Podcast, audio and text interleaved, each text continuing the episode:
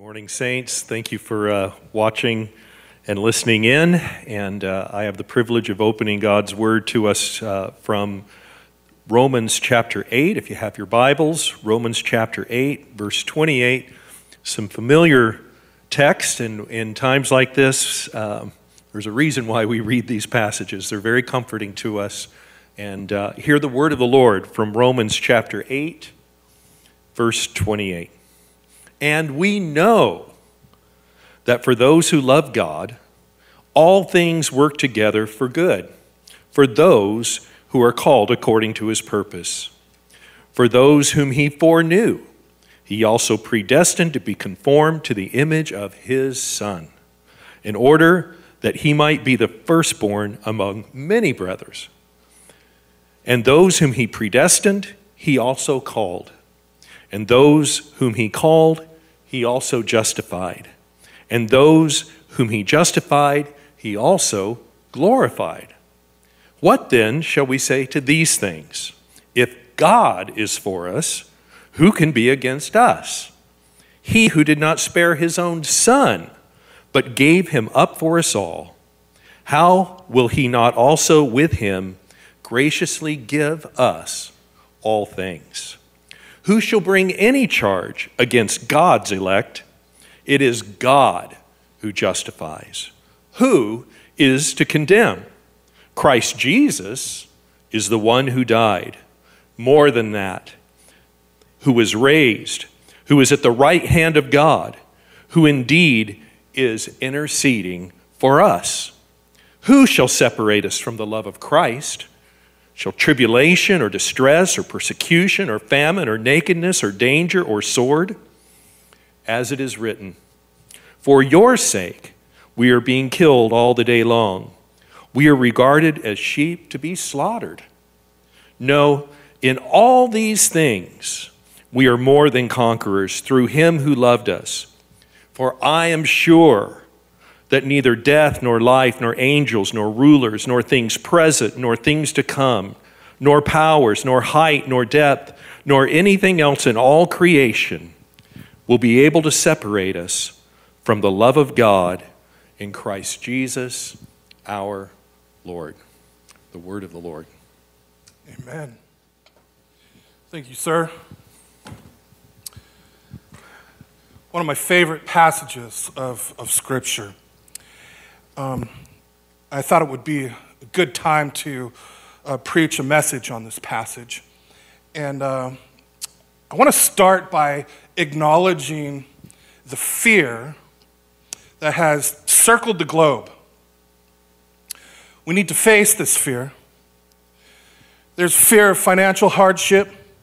Millions of people have lost their job the fear of law and policymakers and large corporations exploiting the crisis for their own agenda, the fear of not having the provisions that you need. And that's on top of the distress of disease and death.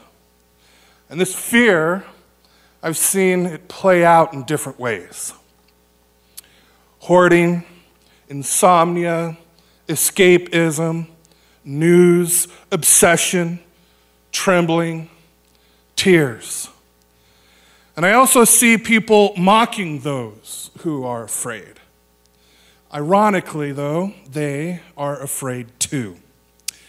They are afraid of how the fear of others will disrupt their life. So there's plenty of fear to go around.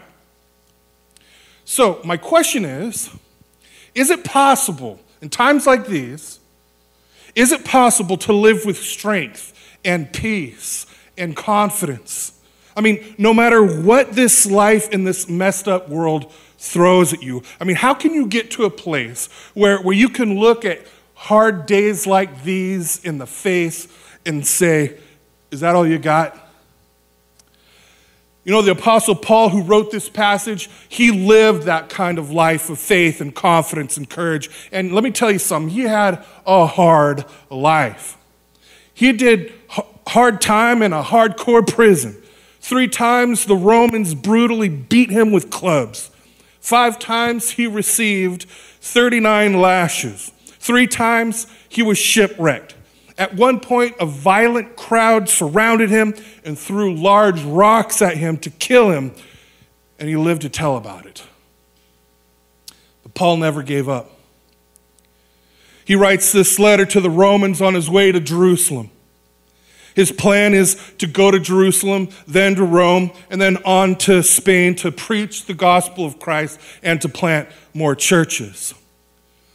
But on his way, a prophet named Agabus warns him that in Jerusalem that he was going to be arrested and locked up. Now, I want you to see what Paul's response to that prophecy is. Paul says in Acts chapter 21, verse 13, anticipating the worst, he says, I am ready.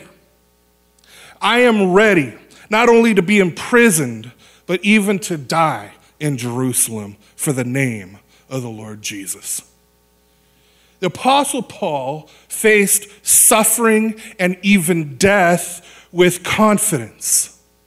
He refused to be controlled by fear. He lived a life of faith in the face of incredible suffering and opposition, and he finished well. So I guess the question is how did he do it? Well, Paul gives us, I think, the best answer here in our Romans 8 passage. Uh, the context of, of this passage is suffering. The Apostle Paul earlier had just said, the whole creation and we ourselves groan inwardly because of the suffering in the world. And now Paul tells us how to face your suffering and all of life with true confidence. Now, I think we learned three truths here in three statements that, that fit together. And we're going to look at each of them.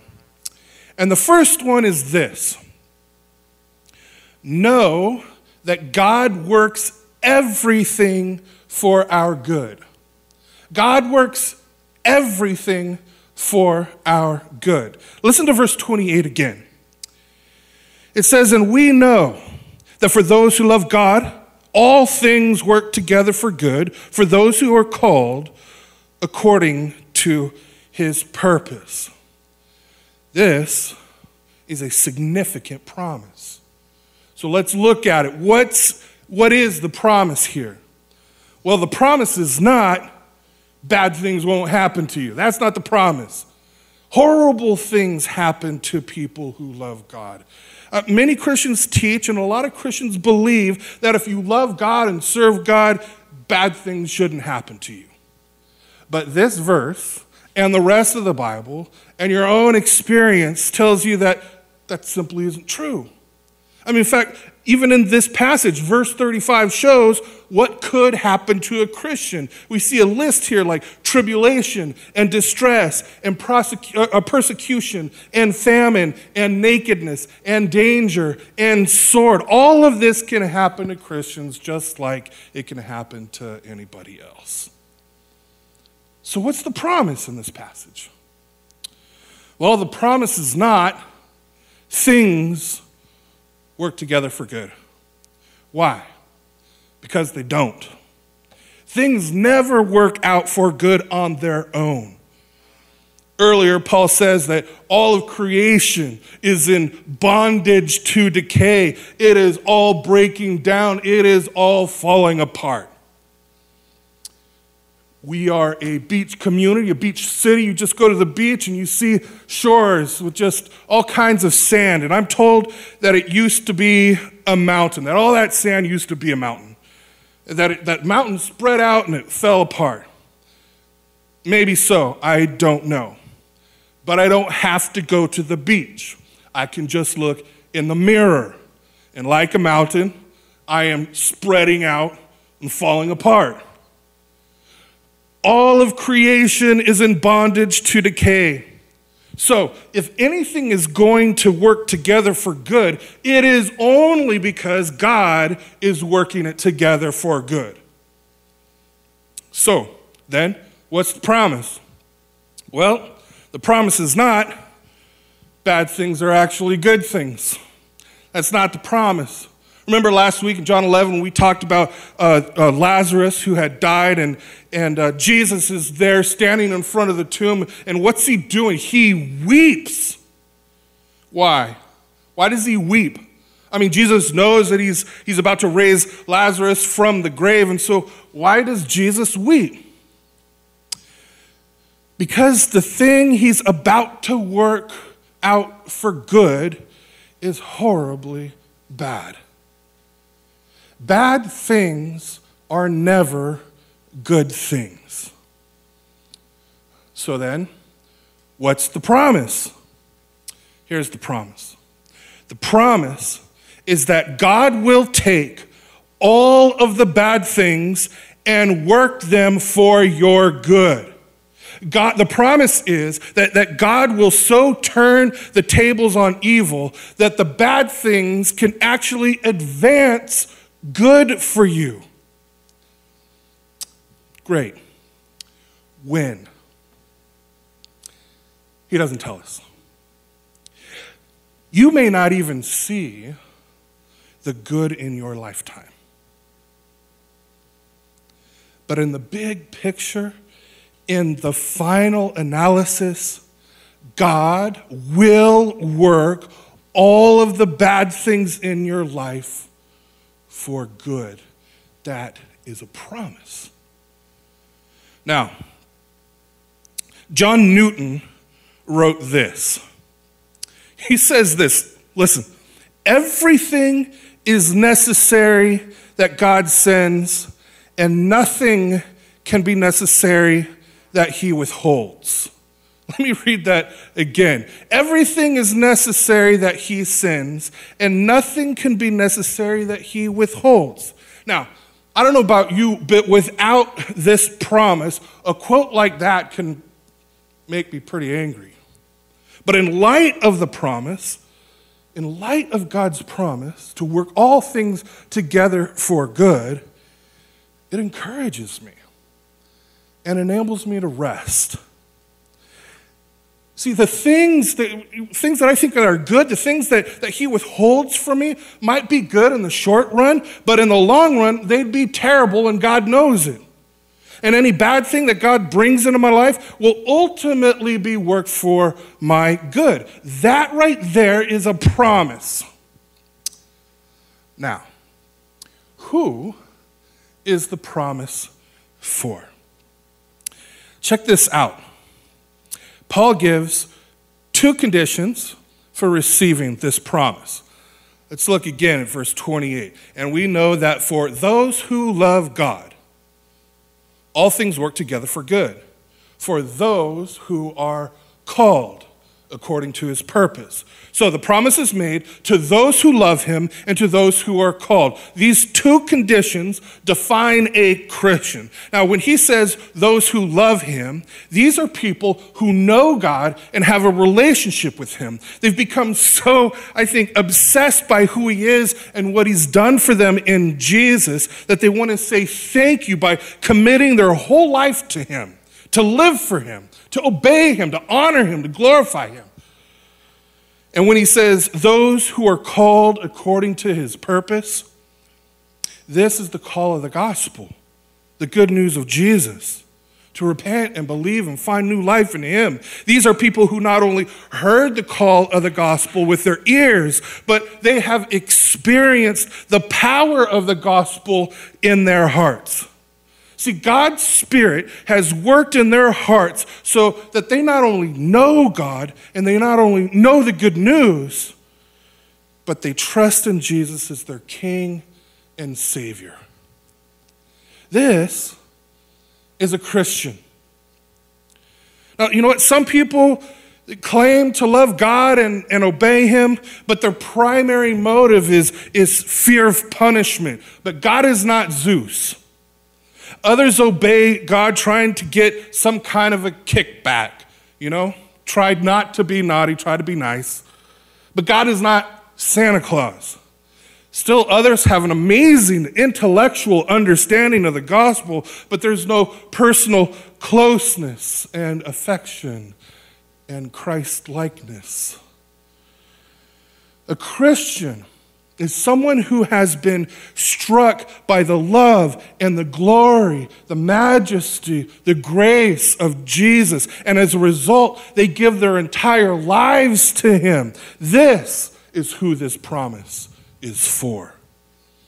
If, if that is you, then this promise is for you. Now, did, did you notice the, the first three words of this promise? What did it say? It says, and we know. So glad Gary emphasized that when he was reading it. And we know. Well, let me ask you do you know? Do you know that God works everything together for good? See, the truth is, you cannot, you cannot face life with confidence unless you know that God works all things together for good. So, how can you know this? Why can we believe it? Because God's goal for us is guaranteed. That's our second main point there. God's goal for us is guaranteed. And do you know what God's goal for you is? What exactly is God's good for you that He's talking about here? What is the good for which God is working all things together? You know, a lot of people uh, treat Romans 8:28 like some kind of a fortune cookie. Maybe you want to get into a certain college or marry a certain person or get a, a, a certain job, and it just didn't happen. And so you crack open your fortune cookie and it says, God works all things together for good. And you think, all right, well, I guess God must have a better college, a better spouse, a, a better job for me. But that is not the promise. That is not the good. See, verse 28 here this great verse does not stand alone. What's the first word in verse 29? It's for. So verse 29 is connected to verse 28. And verse 20, 29 says, For those whom he foreknew, he also predestined to be conformed to the image of his son in order that he might be the firstborn among many brothers. Now, what is God's goal for you? God's goal for you is to become just like Jesus. God does not promise you better circumstances. Jesus did not suffer so that you would never suffer. Jesus suffered so that when you suffer, you will become like him. See, Paul is saying that in everything, in everything that happens, God is sculpting you into the likeness of Jesus. God uses everything that happens in your life, good and bad, to make you like Jesus. When life seems to sucker punch you, it's easy to think, why in the world is this happening to me? I, I can't know the specifics, but I do know that He will redeem it and use it for good to make me more like Jesus. I want you to know that all throughout your life, no matter what is happening, God is building you up in courage. God is building you up in humility. God is, is building you up in, in holiness. He's building you up in compassion. He's building you up in, in wisdom. None of the bad stuff, none of the pain is lost on. Uh, he uses it all. And we're told, Paul tells us another passage that he wrote, that he who began a good work in you will be faithful to complete it. It is guaranteed. So, my next question how can God's goal for you be guaranteed? Well, it's guaranteed because it doesn't depend on you. Let me say that again. It's guaranteed because it doesn't depend on you, thank God. It depends only on God. Ed Clowney said that the message of the whole Bible is summarized in Jonah 2 9, that says salvation comes from the Lord. And that's exactly what the next verse says. In verse 30, look at it. It says, And those whom he predestined, he also called. And those whom he called, he also justified. And those whom he justified, he also glorified. Now, that verse right there is packed with assurance. Now, I can't cover it all right now, but let me point out a couple of things. Each verb in that verse describes the same set of people. Those he foreknew. Those he foreknew, he predestined, he called, he justified, and he glorified. It is the same people from beginning to end. And what that means is that God doesn't lose anyone along the way. He doesn't lose anyone along the way. He will not lose you. And when it says those he foreknew, he also predestined. I know that among church people that raises a lot of questions and maybe debate or whatever, but the Apostle Paul uses the word predestined not to confuse you, but to comfort you. He doesn't bring it up here uh, to debate the theological subtleties of the word predestined. I want you to remember, we all need to remember that the context here is suffering. And God is comforting his people here with the fact that God's goal for you to become like Jesus is guaranteed and you can count on it. And then he says, Those he justified, he also glorified. He uses past tense here. Why in the world does he use past tense? I, I know I'm not glorified yet.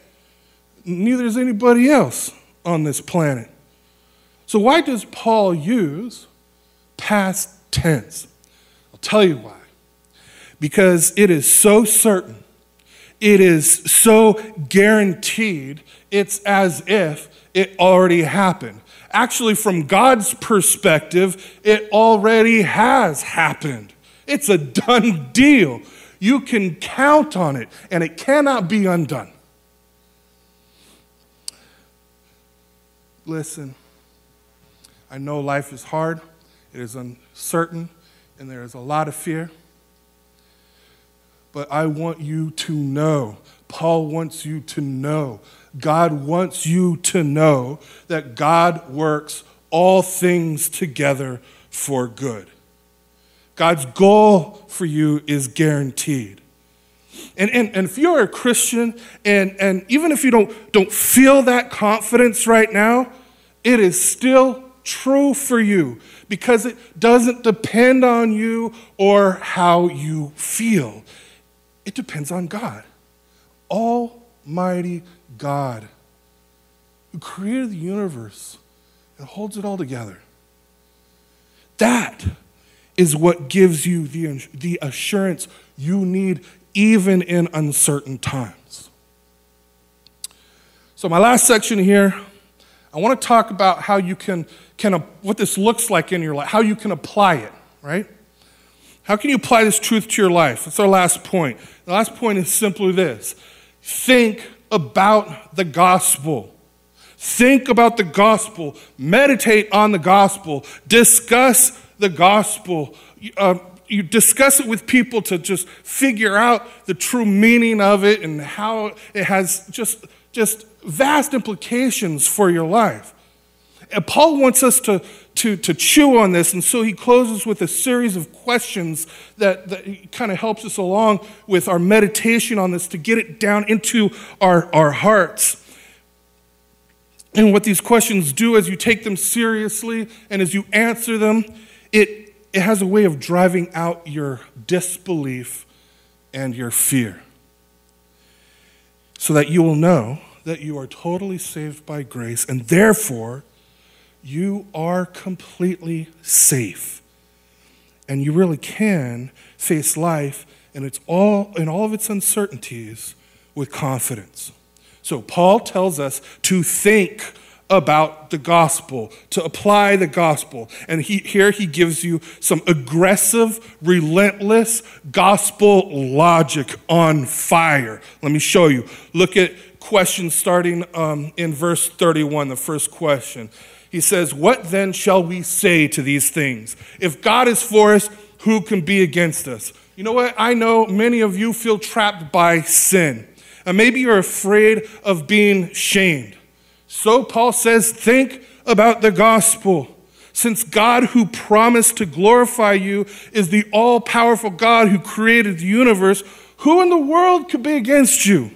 There will be people, there will be things in your life that seem to be against you, but God is working all of those things, even your own failures, in such a way that they will actually advance God's goal for your life.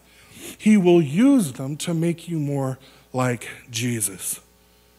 And then another question in verse 32 He who did not spare his own son, but gave him up for us all, how will he not also give with him, graciously give us all things? You know what? Maybe in this, especially in times like these, you're, you're worried about having your needs met. The Apostle Paul encourages us to think about the gospel and apply it to your life. Since God loves you so much that he gave his one and only Son to die for you, he will also give you all that you need. And remember, often what we think we need and what God knows we need can often be two very different things. Verse 33 Who shall bring any charge against God's elect? It is God who justifies. You know what? Maybe you fear being judged by others or being judged by God. And the Apostle Paul tells believers to think about the gospel and apply it. I mean, God has already declared you righteous in Jesus. His, uh, and it's only His opinion of you that is the only one that ultimately counts. And since he justified you once and for all time, no one can ever bring a charge against you that'll stick. You are righteous in the righteous one. And verse 34 who is to condemn? Christ Jesus is the one who died. More than that, who was raised, who is at the right hand of God, who indeed is interceding for us. You know, maybe you fear rejection. Maybe you fear failure. Maybe you fear condemnation. The Apostle Paul encourages you to think about the gospel and apply it. Jesus took all of your condemnation on the cross. He was punished so that you wouldn't be. He was raised to life, proving that, that God accepted uh, the sacrifice on your behalf. And now Jesus intercedes for you. God cannot punish you or condemn you for the sin that Jesus already paid for, and He paid for all of your sin. That is the gospel. And all you can do, all you can do is believe it. So I'm asking you to believe it this morning. That's how you become a Christian, and that is how you grow as a Christian.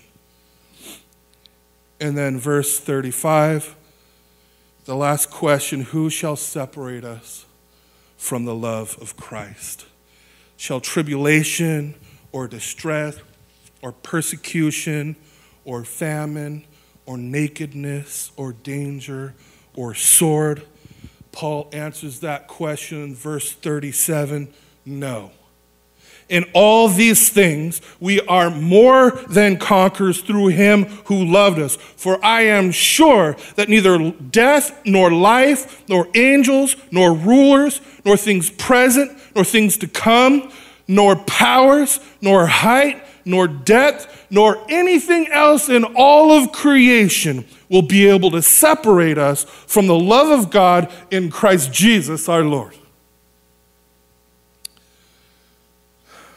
Let me ask you are you a Christian? Have you been called according to his purpose? Have you experienced the, the power of the gospel of grace in your heart and in your life?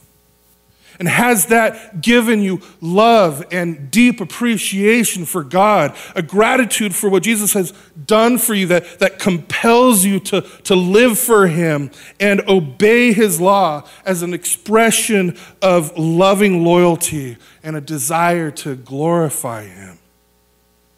If so, you can know, you can know that God is working everything for your good you can know that God's goal for you is guaranteed.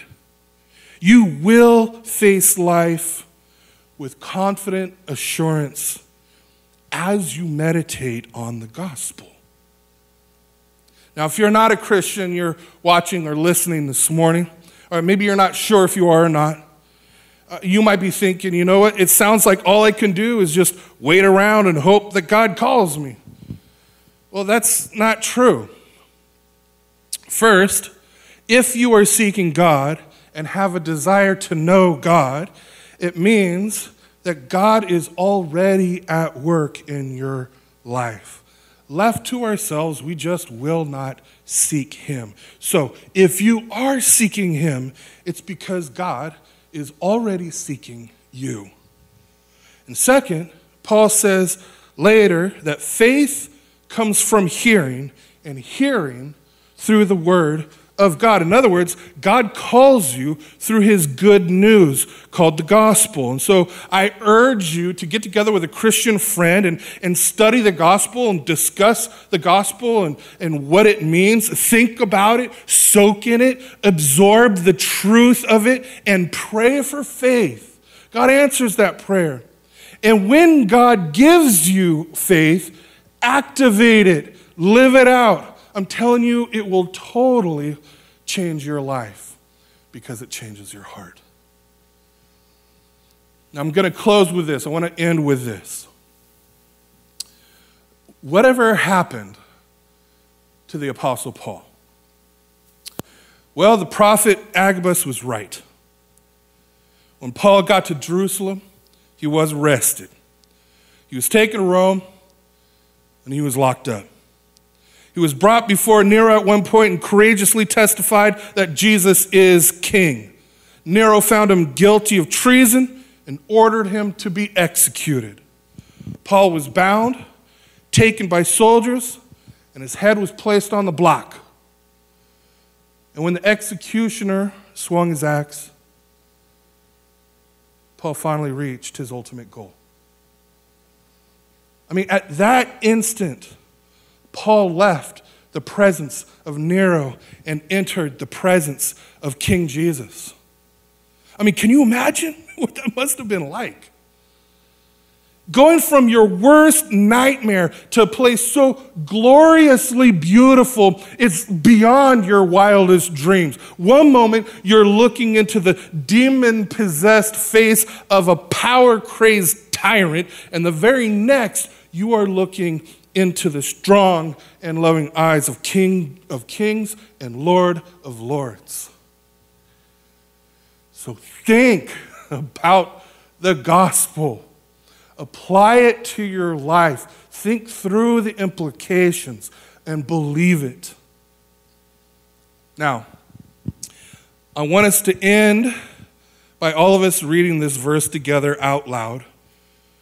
Wherever you are, Look at the last part of verse 39. I will read it first, and then we'll read it together. It says this Nothing in all of creation can separate us from the love of God that is in Christ Jesus our Lord. Now, wherever you are, let's read that again together. Nothing in all of creation can separate us from the love of God that is in Christ Jesus our Lord. Believe this, and you will face pandemics, persecution, and pain with strength and courage and the joy of the Lord. Amen? Amen. Would you bow your heads with me?